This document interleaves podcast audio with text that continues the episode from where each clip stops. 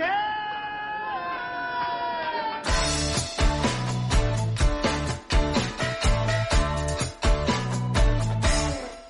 客官来了，您呢？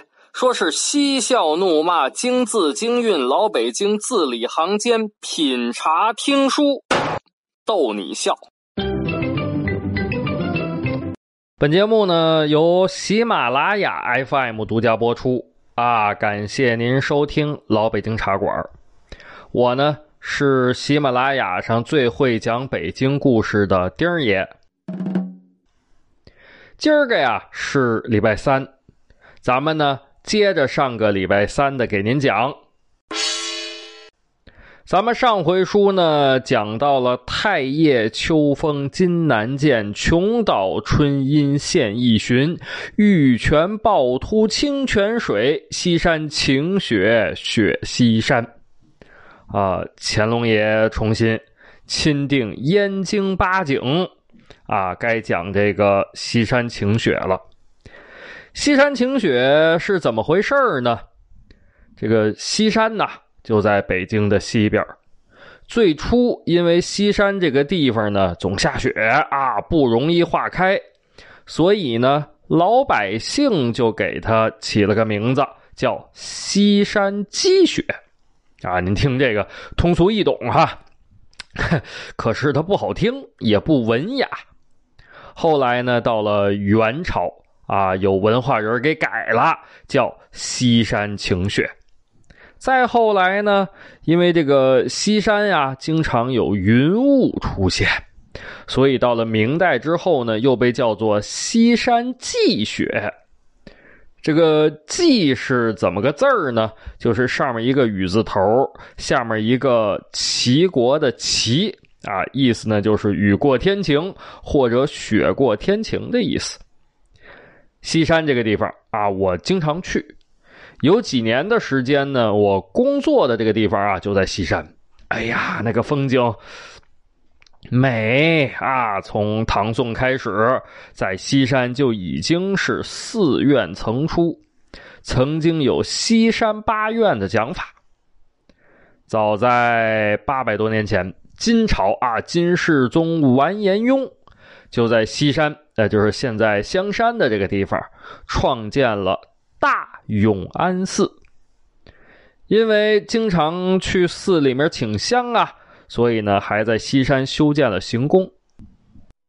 后来呢，呃，他的孙子，这个不不是骂人啊，是他的孙子 完颜景，又在西山建了祭星台、会景楼两座非常非常著名的建筑。当时啊，下过雪之后，天气刚刚放晴，站在这个外面往里看，哎呀，这个平高林远，山峦郁列，峰岭琼连，旭日照辉，一派银装素裹。啊，我我特别喜欢这个感受啊，呃，这个，呃，有好几次啊，刚下完雪，我开车，呃，开车啊，走五环路啊，呃，五环路正好由东往西开，车头正好向着西山，尤其是刚下过雪，天气放晴，空气也好，哎呦，看得倍儿清楚，整个山上面基本上都是雪。啊，有的地方雪浅一点的，露出那个斑斑驳驳的绿色和墨绿色。哎呀，剩下的地方就是白白的，有点那个中国水墨画大写意的那个境界。同时呢，因为空气里头这个水汽呀，啊，还有西山独特的空气流动的形式，有团团的白色的雾气，咕嘟嘟，咕嘟嘟，就从这个山里头往外冒。啊，然后慢慢的飘散开，和白白的雪色融为一体，有点那个人间仙境的意思。说实话啊，真的好几次我自己都都都都有冲动，我想开着车，我这我到底儿我看看，说这个仙气萦绕里头，它它是不是有神仙呀？啊，到了清朝啊，乾隆十年，也就是公元一七四五年的时候。啊，开始在西边修园林，啊，一七四五年年初，刚下过雪，乾隆爷呢去西山，估计啊也是从东边往西走啊。当然，但那时候没有五环路啊，这大概其可能跟我看着这景色差不离。乾隆爷呢就问来人呀，旁边跟着和珅呢，赶紧过来。哎呦爷，呃，您有什么吩咐？呃，奴才在这儿呢。乾隆爷问呢，和珅呢？这西边影影绰绰的挺好看，这叫什么呀？和珅赶紧说：“呃，回万岁爷，这个呀叫叫西山霁雪。哦，哪个霁呀？哎，回万岁爷，就是那个雨过天晴那个霁。嗯，乾隆爷呢？”啊，一边观赏一边这个摇头晃脑的，摇头晃脑干什么呢？琢磨啊，脑子里头打腹稿写诗呢。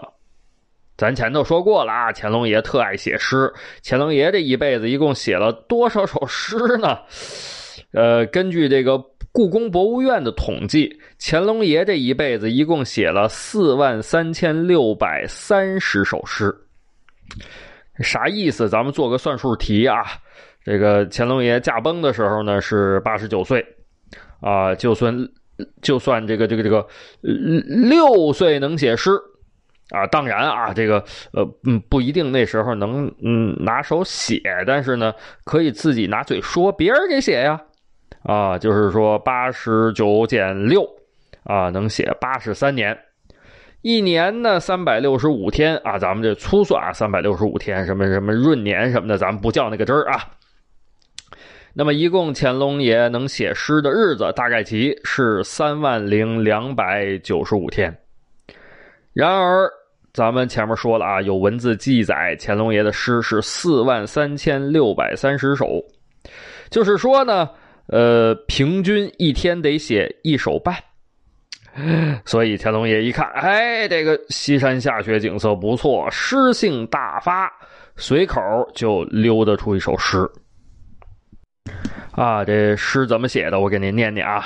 说是银屏重叠占虚名，朗朗峰头对地精，万壑金光迎晓日，甘霖琼榭映朝晴。寒凝涧口泉犹动，冷逼枝头鸟不鸣。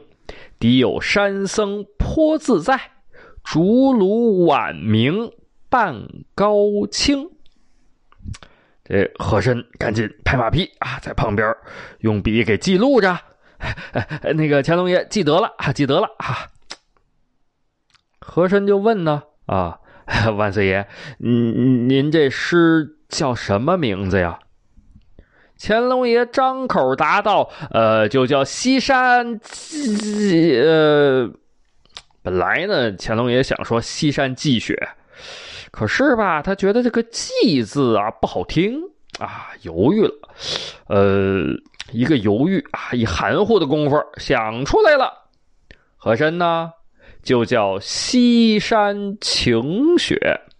和珅啊，也会拍马屁。”好嘿，好一个西山晴雪！哎呀，我主万岁，文治武功！乾隆爷赶紧拦着，行行行行行行，朕知道了啊，又是那一大套，免了免了。呃，这六年之后啊，也就是乾隆十六年啊，公元一七五一年春节的时候，乾隆爷又来到西山了。你说怎么这么巧啊？赶巧劲儿又下雪了。而且呢，哎呦，比上一次还美！哎呀，乾隆爷啊，诗兴大发，安排人笔墨伺候啊。这次不用别人记，自己写啊。有人知道啊啊，每天乾隆爷怎么也得来一首诗，所以呢，笔墨纸砚条案啊，乾隆爷走到哪儿，后头有人准备着。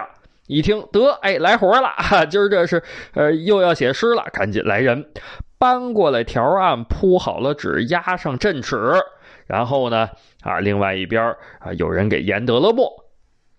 乾隆爷撸胳膊挽袖子，啊，那别看是皇上写字的时候也得注意，也怕那个写字的时候蹭着墨呀。啊，也是撸胳膊挽袖子，抄起笔来填饱了笔，略加思索，屏气凝神，刷刷点点点点刷刷，又写了一个新的。呵呵，怎么写的呢？我接着给您念啊。啊，这个诗说是九层圣迹祭春明，叠嶂嶙峋信莫惊。刚洗应时沾快雪，便叫佳景入心情。寒村烟动依林渺，古寺中清阁院明。新傍香山构精舍，好收机遇主三清。然后啊，换大号毛笔写四个大字：西山晴雪。和珅一看，哎嘿，这好，乾隆爷自个儿写的啊，亲笔。那我干点什么呢？我这个拍马屁的事干点什么呢？和珅一拍脑袋，啪，哎，有了！啊，在西山立了一桶石碑，正面呢，啊，就是乾隆爷写的这个“西山晴雪”四个苍劲有力的毛笔字儿，背面就是刚才前面那首《西山晴雪》诗。讲到这儿呢，咱们前面讲了太液秋风啊，琼岛春阴，玉泉趵突，西山晴雪，燕京八景，咱们讲了一半啊，讲了四个了。呃，这第五个讲什么呢？就讲这个蓟门烟树啊。说起这个呢，咱就得说说北京城的设计者，嗯，大军师姚广孝啊，燕王扫北，姚广孝的事儿啊，姚广孝呢设计了北京城。然而，姚广孝啊，其实写过一首蓟门诗，啊，是怎么写的呢？我给您念念姚广孝的蓟门诗啊。这诗是这么写的？说是云树依依接远秋，时看飞雨洒征裘。不知铜马方何在，唯有桑干水自流。说有一天呢，乾隆爷听他的老师潘世全给他讲啊，姚广孝修建北京城。讲到姚广孝呢，最后就秃噜出这首姚广孝写的进门诗。乾隆爷呢就记住了，他呢就好这个呃仿古啊、寻古啊，什么时候去看看呀？但是那个时候呢也不知道说这个蓟门在什么地方，也不知道。啊，乾隆爷这个烦呐，整天溜达找不着这个蓟门。啊，这一天溜达到哪儿了呢？到了元大都西城门这个地方。这个时候啊，这地方还有一个留下来的残破的城门子，但是已经不能走了，不能走人了啊，就是一座坍塌的旧城门。乾隆爷抬头一看，这城门子，哎呦！啊，远看雾气昭昭，近看飘飘摇摇，哈！再想想姚广孝写的那个“时看飞雨洒征裘”，那不就是写这儿的吗？对不对？乾隆爷一拍脑袋瓜子，妥了，这就是蓟门。得，就这一句话啊，这个地方就就是蓟门了。然后手搭凉棚，看着蓟门方向，嗯，有感觉啊，随口就念了一首诗，啊，顺着个嘴溜达哈。说是苍莽树色望中浮，十里青阴接季秋。垂柳依依村舍隐，新苗脉脉水田畴。青葱似河应流雨，空翠连天雁远游。南望帝京佳气绕，五云飞户凤凰楼。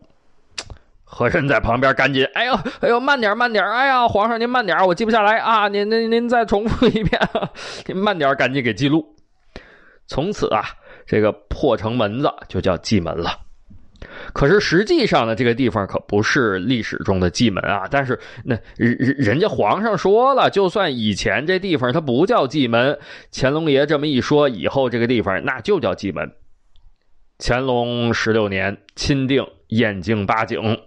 和珅呢，征求乾隆爷的意见啊，万岁爷，这个蓟门烟树啊，这个背面就刻上您上次写那首诗，您看行吗？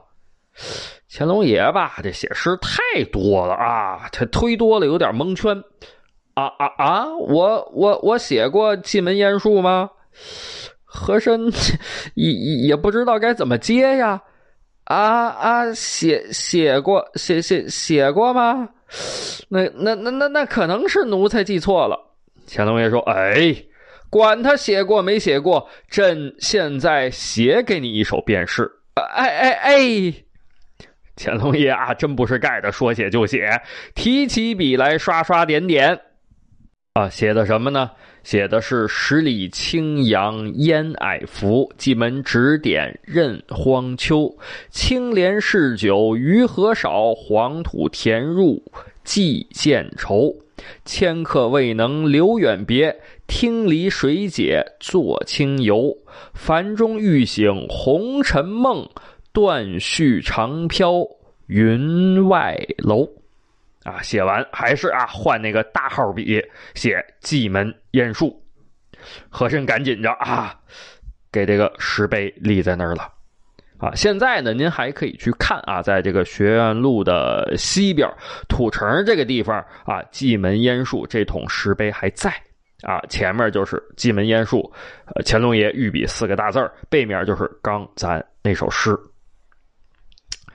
这个蓟门烟树之后啊，燕京八景，接下来讲，咱们就讲这个吧，讲这个金台夕照。说这个金台夕照呢，就得从夕照寺讲起。夕照寺啊，始建于元末明初。咱们讲的这个北京保卫战总指挥于谦啊，就经常去夕照寺。而且不仅去啊，于谦呢还为西照寺题过诗。现在这首于谦的原笔题诗的笔记，您在三希堂法帖里头可以找得着。据说啊，在明朝这个西照寺可了不得，寺院宏大，殿宇繁多，中间有山门殿，山门前有一个大红影呗。啊，在太阳西照的时候，大红影呗闪闪发出红光，所以呢，这个寺就取名叫西照寺。在这个西照寺的山门殿上面有啊写着字儿，叫“古刹西照寺”。山门殿内前是弥勒，左为蔡伦，右为关羽，后有韦陀。寺庙里头啊。有关羽供关公，这个常见；韦陀呢，一般也是在山门殿后面的护法神将，这也常见。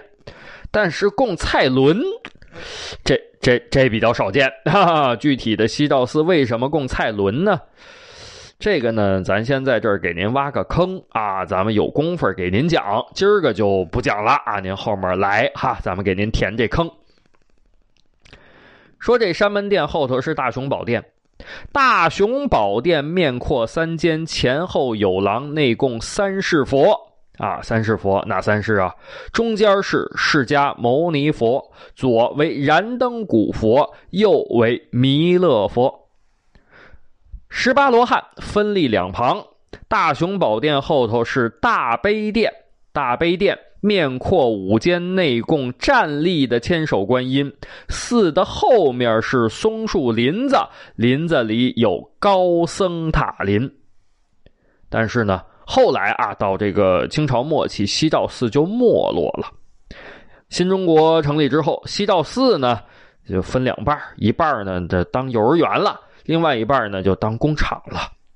后来政府组织恢复 啊，恢复金台夕照，所以呢，组织重建，重建夕照寺，所以现在这个叫夕照寺遗址啊，重建了一些仿古的建筑。现在您来北京城坐地铁十号线，还有一站叫金台夕照。可是咱们前面讲了呀，这个甭管是太液秋风、琼岛春阴、玉泉趵突、西山晴雪，都有乾隆爷御笔的石碑呀。可是这个西照寺啊，没有石碑。啊，但由于金台西照这个事儿呢，它确实是存在的，所以尽管没找着石碑，周围呢很多的地名还是和金台西照有关系，比如说什么金台路、金台西路、金台北街、金台里等等等等吧，就是找不着石碑哈。话说，二零零二年十二月，在这个京广大厦西南边啊，大概其就是五百米的这个地方吧，啊，开始建设一个新的大厦，叫北京商务区财富中心大厦。挖掘机，啊，呲儿呲，挖地基，哎，挖着挖着，哎，挖着一东西啊，挖着一石头。本来呢，这工地挖着石头挺正常啊，而且挖着石碑也挺正常啊。那一看这石头好像是个石碑啊，方方正正的。因为原来呢，它讲究土葬，所以经常挖地基的时候挖到石碑。可是这次这石碑啊，那个工人不敢挖了。嗯，呃，工人不敢挖，就请示领导吧。啊，跟领导说。领导，您您您看看这个这石碑。领导说：“这挖石碑，这不常有的事儿吗？你接着干，搬一边去，接着干呗。”这工人不敢啊！您要不您去看看去？至于吗？不就挖个石碑，有什么大惊小怪的？那领导，您您您还是看看吧。那行吧，行吧，看看看看。结果到那儿一看，傻眼了。啊，这石碑赫然四个大字“金台夕照”。哎呦，这四个字还不算吓人啊，更吓人的是落款是乾隆，而且呢有玉玺的印记，这这这忒吓人了。于是赶紧啊，领领导来了，赶紧说都别动啊，都别动啊，赶紧上报中央。结果呢，中央决定把这石碑留在原地。所以呢，这就变成一个特有意思的事儿。现在您去啊，CBD 商业区现代化高楼林立里头，有这么一桶清朝乾隆爷御笔的石碑，正面写“金台夕照”。啊，这个“金台夕照”呢，咱们讲这儿就讲完了。那接下来咱们讲讲谁呢？呃，由于时间的关系，咱们今儿个就讲不了了啊。没关系，别着急。下个礼拜三您一准儿来啊！咱们接着这个给您往下讲。